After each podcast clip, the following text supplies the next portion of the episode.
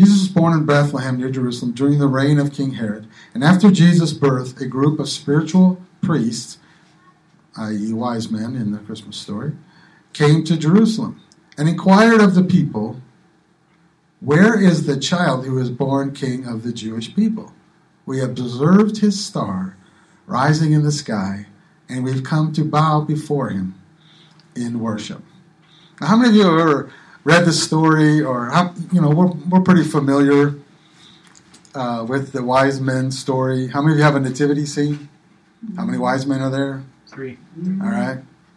Because the Bible doesn't actually say three wise men, Right. just three different kinds of gifts, but could have been a whole group of these guys. It probably was a whole group of these guys. We don't know a lot about them, do we? The, if you look at this story, it really creates a ton of questions, doesn't it? To which we have very little information. Other than, let me just read you out of the Passion Translation, there's a little commentary part. Uh, the word that is used in the Greek is astrologers. So stargazers.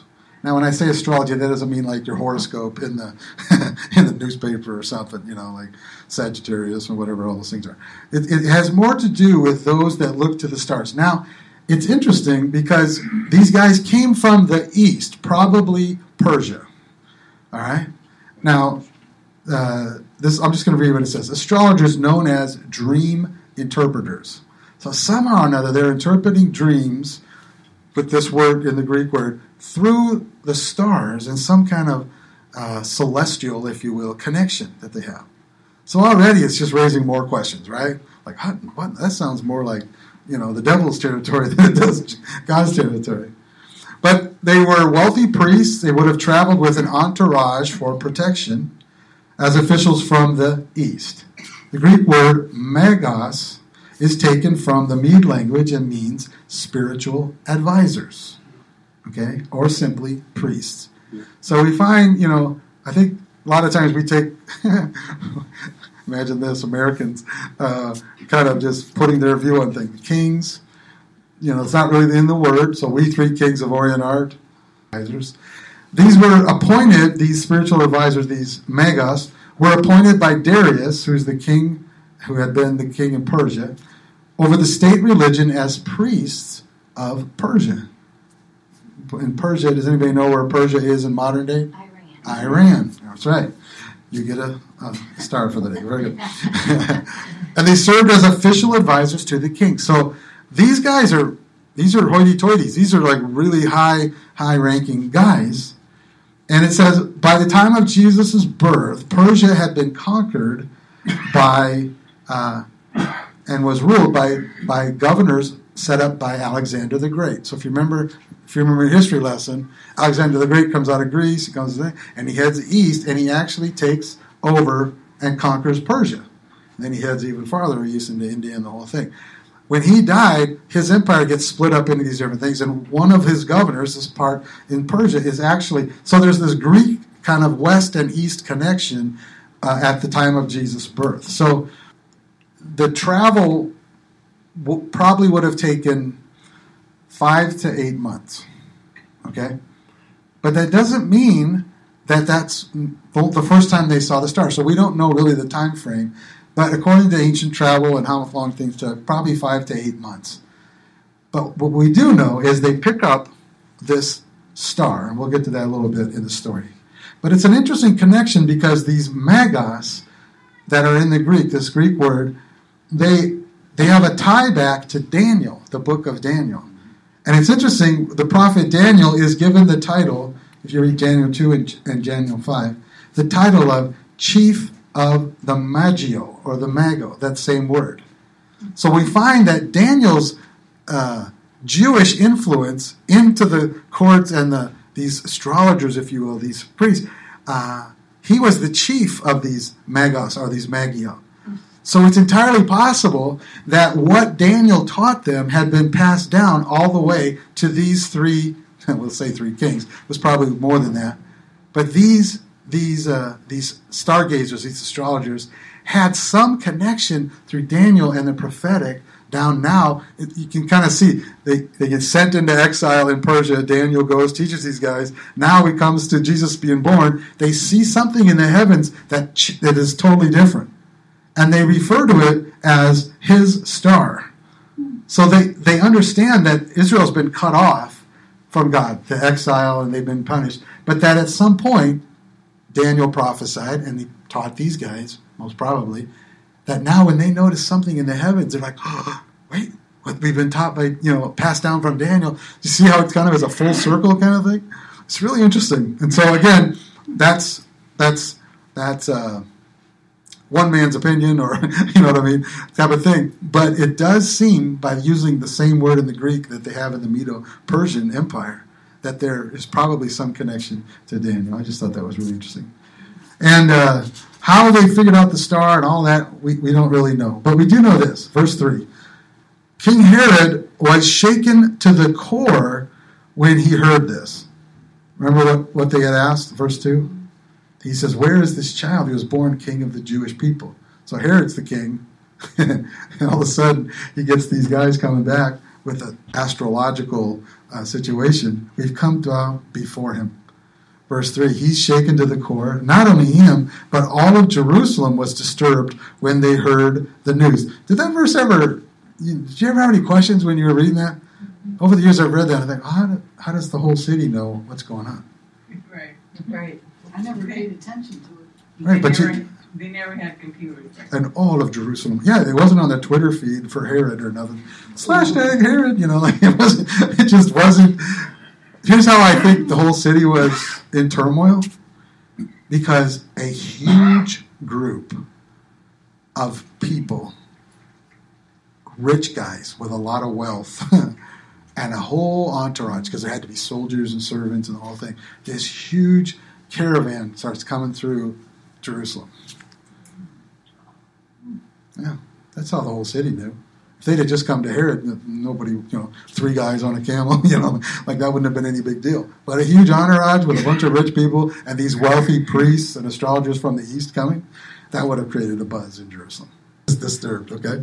So in verse 4, it goes on, it says, So he called a meeting of the Jewish ruling priests. So Herod's all worked up. He's the king. And if you know anything about Herod, if you've done any, if you study any history about Herod, he's he's powerful and insecure at the same time. Herod is the guy that killed several of his own sons so they couldn't rise up and take his place. He's a very evil, wicked king. But he's very insecure. Like he, there was a, there was a, you know, a conspiracy behind every pillar in the palace. You know, like somebody, and so he's just lopping people's heads off, and he's killing them, and his own sons, his own family, his own wives. He kills a couple of them. We understand. I mean, just crazy paranoid, right? So you can imagine Here's paranoid Herod killing all these people, and these three, this huge thing from the east shows up in Jerusalem and says, "Hey, where's where's where's the king of the Jews?" He's like, um, "I'm the king of Jews."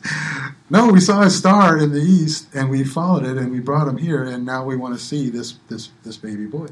So you can kind of see how paranoid Herod is like. Word. So he's like, okay, you guys wait in the other room you get in here, you priests. You know, you, you guys are supposed to know something. Tell me something. And he calls this meeting of the Jewish priests, the scholars, demanding that they tell him where the promised Messiah was prophesied to be born. Now, again, let's get the context, right? This there has been a over 400 year gap between the last prophetic word and now. So Herod, can you imagine how he's uh, probably sensing uh, a certain destiny to this whole thing. You know, not only is he paranoid about the whole king thing, but born king of the Jews and the star and, and the Messiah, did he finally show up? And most Jewish people, just so we're all on the same page, most Jewish people interpreted the prophecies about the Messiah to be the king. He's going to come in powerful and hot and liberate the Jewish people.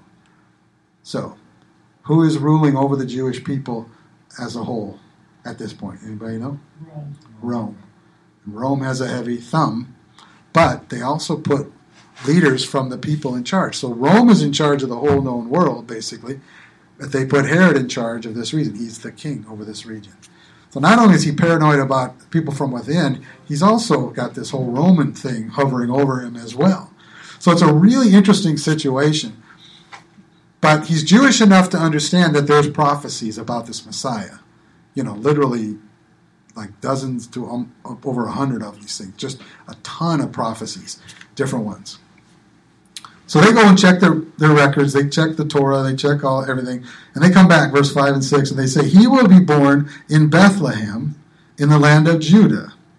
Because the prophecy states, I think this is out of Micah, and you, little Bethlehem, are not insignificant among the clans of Judah, for out of you will emerge the shepherd king of my people Israel. So they have an answer they not only have an answer to the, the star and the king and all that, but they also have the location. So, what we know about Herod is not good. He wants to stay king at all costs. He hears this prophecy and he starts scheming, right? He starts a plan. Verse 7 and 8 says this Then Herod secretly summoned the spiritual priests from the east to ascertain the exact time the star first appeared. And he told them, Now go to Bethlehem and carefully look there for the child. And when you found him, report to me so that I can go and bow down and worship him too. And uh, apparently, these spiritual priests, astrologers, kings, whatever you want to call them, they were really good with the stars, but they probably didn't read people too well. because here's this evil king with this evil plan, and they're not picking up on his plan, right? Like, okay, we'll go to Bethlehem, and you know what I'm saying. So, verse nine and ten. And so they left, and on their way to Bethlehem, suddenly the same star appeared. So this is interesting, isn't it? Like it must have disappeared at some time, and then now reappeared. And, and again, the Bible doesn't tell us anymore. I'm just going to throw in my two cents. Are you ready? In our lives, has God ever guided you to a certain point and then was silent? And you were supposed to obey him up to a certain point, and then, like, you know, a lot of times with God, we, we expect him to keep doing exactly the same thing. But sometimes, I think, the walk of faith involves trusting him as, oh, okay, that's the next step. Okay, I'll take that next step. And then you wait for your next orders. Some of you are in the military. I know Joe and Ed, you're in the military. Anybody else in the military? Okay, well, in the military, do they tell you the whole battle plan or do they just tell you your part and what you're supposed to do next, right? Yeah. And you say, yes, sir. right? So I kind of have a feeling God did the whole star thing enough to get them from Persia all the way over here. They get to Jerusalem and they're like, okay, so that's, they're looking up at the star and they're going, okay, okay, this I think it's Jerusalem. Let's go talk to Herod, and they do this whole thing. But apparently, the star had kind of disappeared. So they come back out, and they're like, oh, okay, Bethlehem, I think is you know, and all of a sudden, boom, up in the sky, the star appears again. And these guys, they don't know personal politics, you know, Herod and all this stuff, but they do know stars, man, and they see this star and they go, okay, plan B, or the second part of the plan. Let's head off. And so, after they have this meeting, they look up and uh, they find the star, and uh, the same star that they had seen in the east. What does it say? Reappeared. So here's the here's the takeaway. I think sometimes, you know, sometimes we get we get wrapped up in doing the thing that God has told us to do, and we think that's it. That's all of it. Right? See, sometimes I think in churches, uh, have you ever been in a church that's stuck in like the previous decade? Because they obeyed and they came out a certain direction, but then they didn't seek God for the next revelation or the next part of the journey. I'll never forget. Um, I've been around church a long time. I was born in 65, and that's it. I've been in church ever since.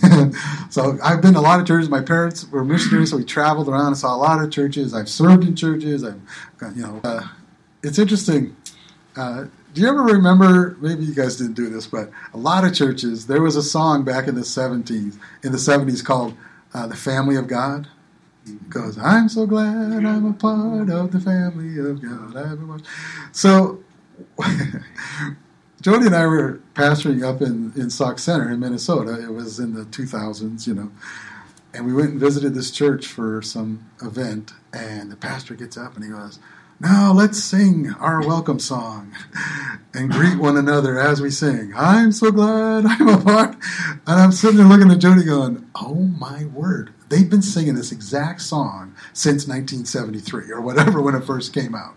Every greeting, every service, every time. And we laughed at it because we're like, wow, this church is stuck. And it was as if God really spoke to me, and I think this is one of the things. Always be ready for your marching orders, even if they're different from your last ones, or if, you know, like in the case of these magi, it's the same star, but it had disappeared. See, sometimes I think in our lives, God will disappear from us, but He still expects us to look. And it kind of goes back to this hope thing and this and this suddenly thing. Like, why did the star stop shining for a while? I have no idea. Other than, you know, when the Magi came out and they started going again, the star came back on. And it was, well, how did they know the star came back on? Because they were looking for the star. They were looking for the next thing. The star had brought them this far and then went out for some reason. We don't know why. And God fully expected them to keep looking, keep anticipating, and look to the heavens, if you will, for their next step in the journey. And so I just want to encourage us today if you feel sometimes like the light goes out, if the plan kind of stops and you're like, oh, just keep trusting and just keep looking. Keep looking to the heavens. Keep looking to God for the next part of the journey. You say amen with me? That's good. Push that over. Verse 9 and 10. And so they left, and on their way to Bethlehem, suddenly the same star they had seen in the east reappeared. Amazed, they watched as it went ahead of them and stopped directly over the place where the child was. Now, isn't that interesting? From the east, they see the star before. It would have appeared to be stationary. Only this next part of the journey, the star is moving. And so it's, it's the same, yet it's different. Are you tracking me? I just think that part of the story is so cool. Like God says, "Yeah, you know, uh, I'm just going to mix it up a little bit with you guys. I'm going to do a little." I'm one of those that believes that the manger scenes you have in your living room are wrong. The shepherds and the wise men weren't there on the same day.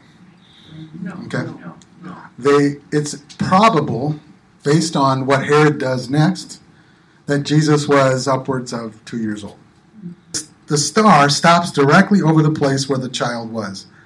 And when they saw the star, they were so ecstatic that they shouted and celebrated with unrestrained joy. I think this is really interesting. Uh, in the again the commentary for the Passion translation, it says the Greek is really hard to translate for this verse. The Greek is hard to translate since it contains so many redundant words for joy in this one verse.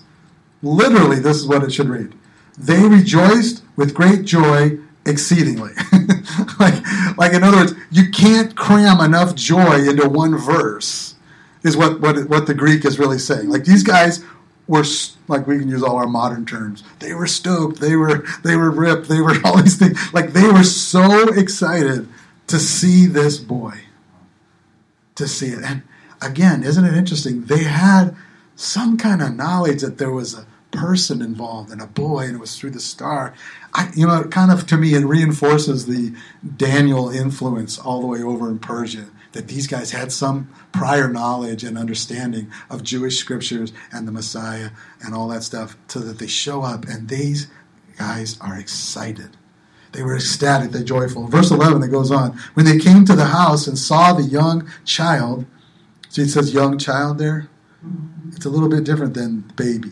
When they came to the house and saw the young child with Mary, his mother, they were overcome Can you imagine how excited they are? They, they can't even express it on seeing the star. They're that excited about the star. Can you imagine when it actually stops over this house and they come in and see Jesus? They are they are over the top. They are so excited. They are overcome. Falling to the ground at his feet, they worshiped him. Again, if you don't factor in the fact that through Daniel, these guys had some knowledge of who it was they were looking at, why would they be so, you know what I'm saying? There really wouldn't be any sense to that. Some guys in the East, Persia, a whole other religion, stargazers, you know what I'm saying? There had to be some connection to that star, that boy, the prophecies that are finally coming true after 400 years. And isn't it interesting? A group of people, how many ever kings, astrologers, however many of these guys there are, they actually get it where most of the Israelites didn't. Foreigners, un Jewish people, get it better than, than the Jewish people did. What's the lesson for us? Think about who these guys, just think about, okay, we know kind of who they are, we got that, but what are they doing? They're looking to the heavens and the sky with knowledge of the whole Jewish Messiah thing, I believe, and they're anticipating, they're looking. When something changes, guess what? They noticed. See, I think sometimes Christians, especially American Christians, like it takes God. sometimes it takes God a, a, two by four up the side of the head for us to notice anything or to be aware. That's why, you know, one of the reasons why we take so long with worship is, you know, what did we sing this morning? Let us become more aware of your presence, your goodness, your spirit, right? Because I think God can do a lot with people that are looking for Him to move and the next step in the journey. What He doesn't really want is a bunch of religious people doing the same thing and having their plans and purposes, which is really what most of the people like. Think about Jesus' birth. The angels show up to the shepherds, who are the nothings of society and then we've got Mary and Zachariah, and then uh, I think Anna later on a little bit, some of the religious thing. But for the most part, Jesus kind of slides into planet Earth under the radar, doesn't he? And then it's like he lives his life and pops up 33 years later. In the, but there were people that actually were anticipating and waiting and were ready when he did show up. And I would just say this God, let us be those people. Because things can stay the same until they're not the same. I know that sounds so wise, doesn't it? But isn't that true? Like with hope and the darkness thing we're talking about? And I just feel like these guys give us, us an example to follow of being ready to move and at great cost. Like they, you know, Persia's a long ways away, however long it took them to get there. And now we're going to see it says that they were overcome and they fall at his feet and they worship. Then they opened their treasure boxes full of gifts and presented him with gold, frankincense, and myrrh. Now, of course, that's where we get the three kings because of the three different kind of gifts. But it doesn't say that that was the only gifts because it says they opened up the treasure boxes. and the three biggies happened to be gold, which is obviously the number one commodity from then all the way through today. Gold is the thing. Frankincense uh, was a spice um, used for a lot of different things, but it was very expensive, and it was uh, it wasn't commonplace in any. In a, if you if you got a gift and it was frankincense, you're like, have you ever have you ever gotten a gift that totally overwhelmed you? And I think with frankincense, it's kind of that way. Gold. Can you imagine? Now, we, we always come from the assumption that Mary and Joseph are poor, right? Or Mary and Joseph in there, you know. But from this point on, they're not poor anymore. Mm-hmm. Even if they were poor, we don't know for sure. But from this point on, they won the lottery. This was a huge bunch of money and expensive things, all the way to myrrh, which also is one of those spices that's not common and it's very expensive and actually used for, for burial. They would put myrrh on people when they were wrapping them up and put them in the put them in the grave, which I think is pretty cool of Scripture to throw myrrh in there for our coming Lamb who's going to take away the sins of the world and die for our sins one day. But Mary and Joseph are now set. They've got a ton of money, they've got a ton of resources. They are wealthy from this point on. Okay? We don't have a lot of time to go into more on that, but let's let's finish up here. Verse 12, they returned to their own country by another route because God had wanted warned them in a dream not to go back to Herod. Now this is so oh man, I wish we had more time. But Mary gets a, a, a visitation from an angel. It's a supernatural thing. Joseph has a dream telling him to marry Mary, do all that. Now the wise men are getting a dream telling them what to do. Joseph gets three more heavenly visitation dreams that tell him what to do and where to go. So, right after this, Joseph has a dream. The angel of the Lord, let's just read it real quick. Verse 13. Angel of the Lord appeared to him and said, Get up now and flee to Egypt. Take Mary and the little child and stay there until I tell you to leave. For Herod intends to search for the child to kill him. So that very night, Joseph gets up and took Jesus and his mother and made their escape to Egypt and remained there until Herod died. All of this fulfilled what the Lord had spoken through his prophet I will summon my son out of Egypt. So I believe that was uh, Jeremiah that said that. So they go to, they go, they take off that night, they head over because Herod's about to do something horrible. Verse 16 When Herod realized that he had been tricked by the wise men, he was infuriated. So he sent soldiers with orders to slaughter every baby boy two years old and younger in Bethlehem and throughout the surrounding countryside based on the time frame he was given from interrogating the wise men. Verse 17 This fulfilled the words of the prophet Jeremiah. I hear the screams of anguish, weeping, and wailing in Ramah. Rachel is weeping uncontrollably for her children, and she refuses to be comforted because they are dead and gone. You ever, how many of you bumped into this verse and had questions about it? Anybody ever read this one? Do you know that uh, this particular Christmas passage isn't preached a lot in churches on, on Christmas Sunday? Do you understand what this verse is saying?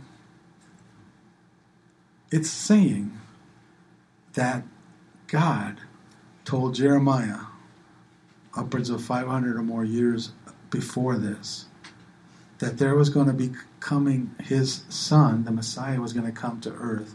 And as a result of that, all everybody else's baby boys were going to be killed. Does that seem heavy to you? And here's the thing God didn't change the plan. He still sent his son to earth, knowing that to fulfill that prophecy, this prophecy that he had given Jeremiah 500 years ago, was going to be that all of the mothers, Rama is another word they use for Judah. So all of the, the mothers of, of, of Ramah, Rachel, is are weeping. They've lost all their baby boys. What's the first question that comes to your mind? Couldn't he have changed the plan? Couldn't you have changed the plan, God? What else? I guess one of the questions always that big question: Why? Why did it? Why did the kids happen? Mm-hmm. Why? I mean, your baby is the most important because he's the Messiah, and the Son of God. I get it, but all these other babies are pretty important too, aren't they? So Rama oftentimes equals Judah, okay. and Rachel refers to uh, the people. So Rama is the location. Rachel is the Jewish is the Jewish people. And of course, they're using the word Rachel in the in the woman form, speaking to the people because it's Rachel had the people have given birth, the women have given birth to sons. You see what I'm saying? So it's kind of a female version of calling them Judah and uh, the people of God, the Israelites. We were cruising along pretty good there for a while, weren't we? And you hit this story, and I'm telling you, it is a really hard story. Back a couple months ago, we were talking in the Bible study about. Do you know that uh, when Abraham is given the prophetic word that through him all nations on earth will be blessed, and I will bless those that bless you, and how you know the nation of Israel is going to be blessed through Abraham. He goes on a little bit farther, and God tells him in a prophetic in prophetic words, all of your descendants. There's going to be a time for uh, 480 years, I think it says 480 years. They're going to be in bondage in another country, and they're going to be slaves. you know, God knew that Israelites were going to go to Egypt and be slaves in bondage for 480 years. From the beginning, it was part of God's plan that they be in this slavery, in this bondage, in this horrible place, so that He can then deliver them and bring them back home. Man, does that not blow your mind that God knows exactly? Now, there's different theories on why they were bondage so long and some of that stuff. We don't really need to go there. All I'm going to say is he prophesied it. 480 years we're going to be this thing. And that was generations before it actually happened. Abraham, Isaac, Jacob, and then his sons uh, with is Joseph that they go down to Egypt. And then there's multiple more generations until they're finally uh, relieved and, and, and uh, rescued. I think all I'm going to say to this, and I again, there are parts of God I do not understand. This verse, the Ramah, the weeping, the destruction of, of babies and all that stuff, I, I don't. Anybody get it? I mean, are you? do you like? It's just too much to comprehend. Other than, here's what I think one of the takeaways is: there are going to be things in our life that happen that we do not understand. But one thing we are required to do is there there is no other God. And God is good all the time, even when it looks like He's not. Hmm. Have you ever had circumstances in your life that it looks like God isn't good? And it'd be easier to, to declare, God, you're not good. Everything around me says you're not good. This happened, cancer happened, this this person died, or this horrible thing, or I lost my job, or whatever it looks like God's not good. And yet the Bible says that He is good and He is love. And just because God knew that this was going to happen doesn't mean that He caused it to happen. Exactly. You know, you could see two cars coming to an intersection, you know they're going to hit, but it's not your fault that the accident happens. So I mean, yes, God is in control, but He also gives mankind free will, and we play out our free will. Mm-hmm. And so, is it was it God who killed the six million Jews during the Holocaust? No. Did He allow it to happen? Yes. The result is Israel is a nation today, mm-hmm. would I have chosen that plan? No. Yeah. You know, it's interesting because the first question that you're gonna, if you if you bring that argument to an unbeliever or someone that you're having this discussion with, they it won't fly. you want because what are they going to say? God could have intervened. If God is so great, why didn't He intervene? Right. If He's love, why didn't He change the plan? And yet, it's interesting because, and again, understanding God's plan and His wisdom in something requires more than human understanding. Mm. It requires supernatural faith. You know, do you understand what I'm saying? This is really important for us because God wakens Joseph and says, Here's this dream. I want you to snatch up right now and get your wife and your son and all this new money I gave you that I funded your trip to Egypt. Do you see that? Because the wise men gave them a ton of money, now they can move to Egypt. They can get up and run in the middle of the night. Why? Because God knows that Herod's about to do a horrible, nasty thing. God is good. God is love. God has a plan. You know, I'm a child of God. There's all these things that we find in Scripture to be true. It is not easy to follow God. Is it so much better on the other side? See, there's that, because you know you get heaven or hell. You got to make you know my in or my out. But here's the thing: you can choose to be in, but bitter. Yeah. Do you understand? How many of you know Christians like that? My brother, I I think he wrote these words. I'm pretty sure he did in one of his songs. He says, "How can I, the clay pot, raise my clay fist to God and curse the potter's plan?" You see what I'm saying? Like, we do not have all the understanding, and it's the thing that makes faith actually really hard, because you're choosing to trust in someone and His perfection and perfect plan, even though it looks horrible. You know, we were talking a little bit before again, and we'll, we'll touch on this next Sunday as well, because in John chapter 7, we find Jesus actually coming into conflict over how his brothers think and how he thinks. And in America, in the church in America, we are more concerned with not offending people and having them come into our church and not be offended than we are about some of the truths of God's Word. I believe this is true. Like, if we're afraid or ashamed of the Holy Spirit and speaking in tongues, we, we've just done it wrong. Now, have churches gone too far and insult, you know, be very abrasive and weird and just horrible? Yeah. But the basic thing of trusting in Jesus, it's, you know, when Paul says, you know, I want to be like Christ and, and in the power of his resurrection. And then what does it say? And his sufferings. like, we don't talk about sufferings. We don't talk about the hard parts of this. Mm-hmm. This is a hard part about fully trusting God, isn't it? This is tough. You know, we love the wise men show up and the stars and they, they pull the fast one on Herod and all that stuff is cool. But then, because of the whole story, who knows how many hundreds of babies are killed?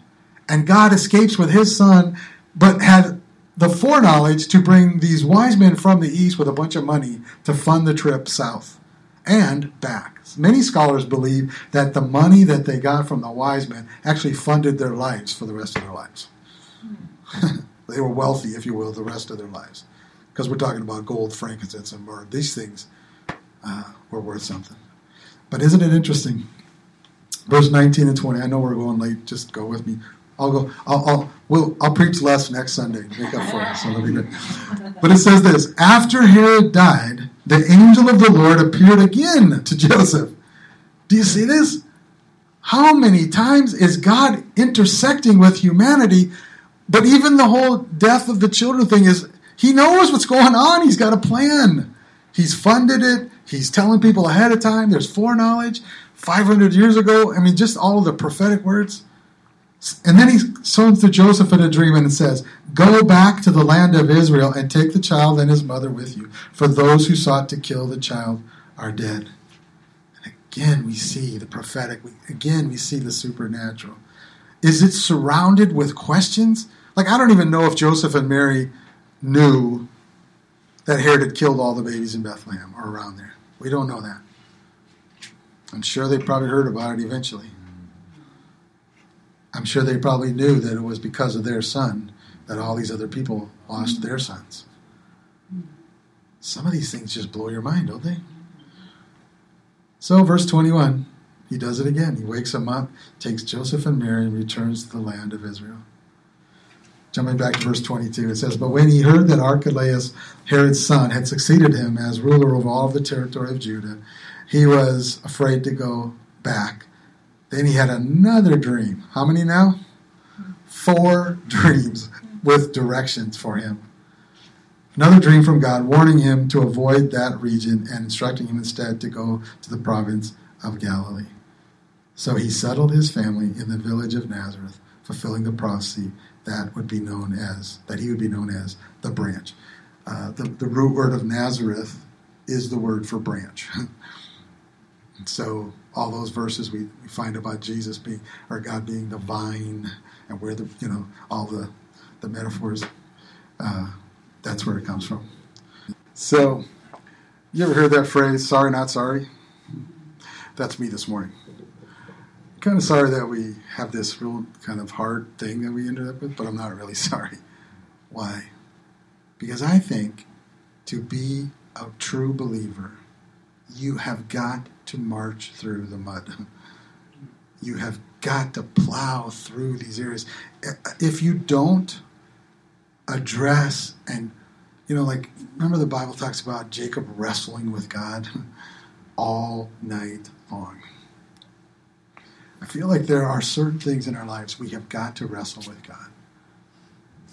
Sometimes church is good. We come to church, we get prayer. It's awesome. Last week, you know, we pray for you and things work out and it's awesome. It's good. But there's some things that take a little more.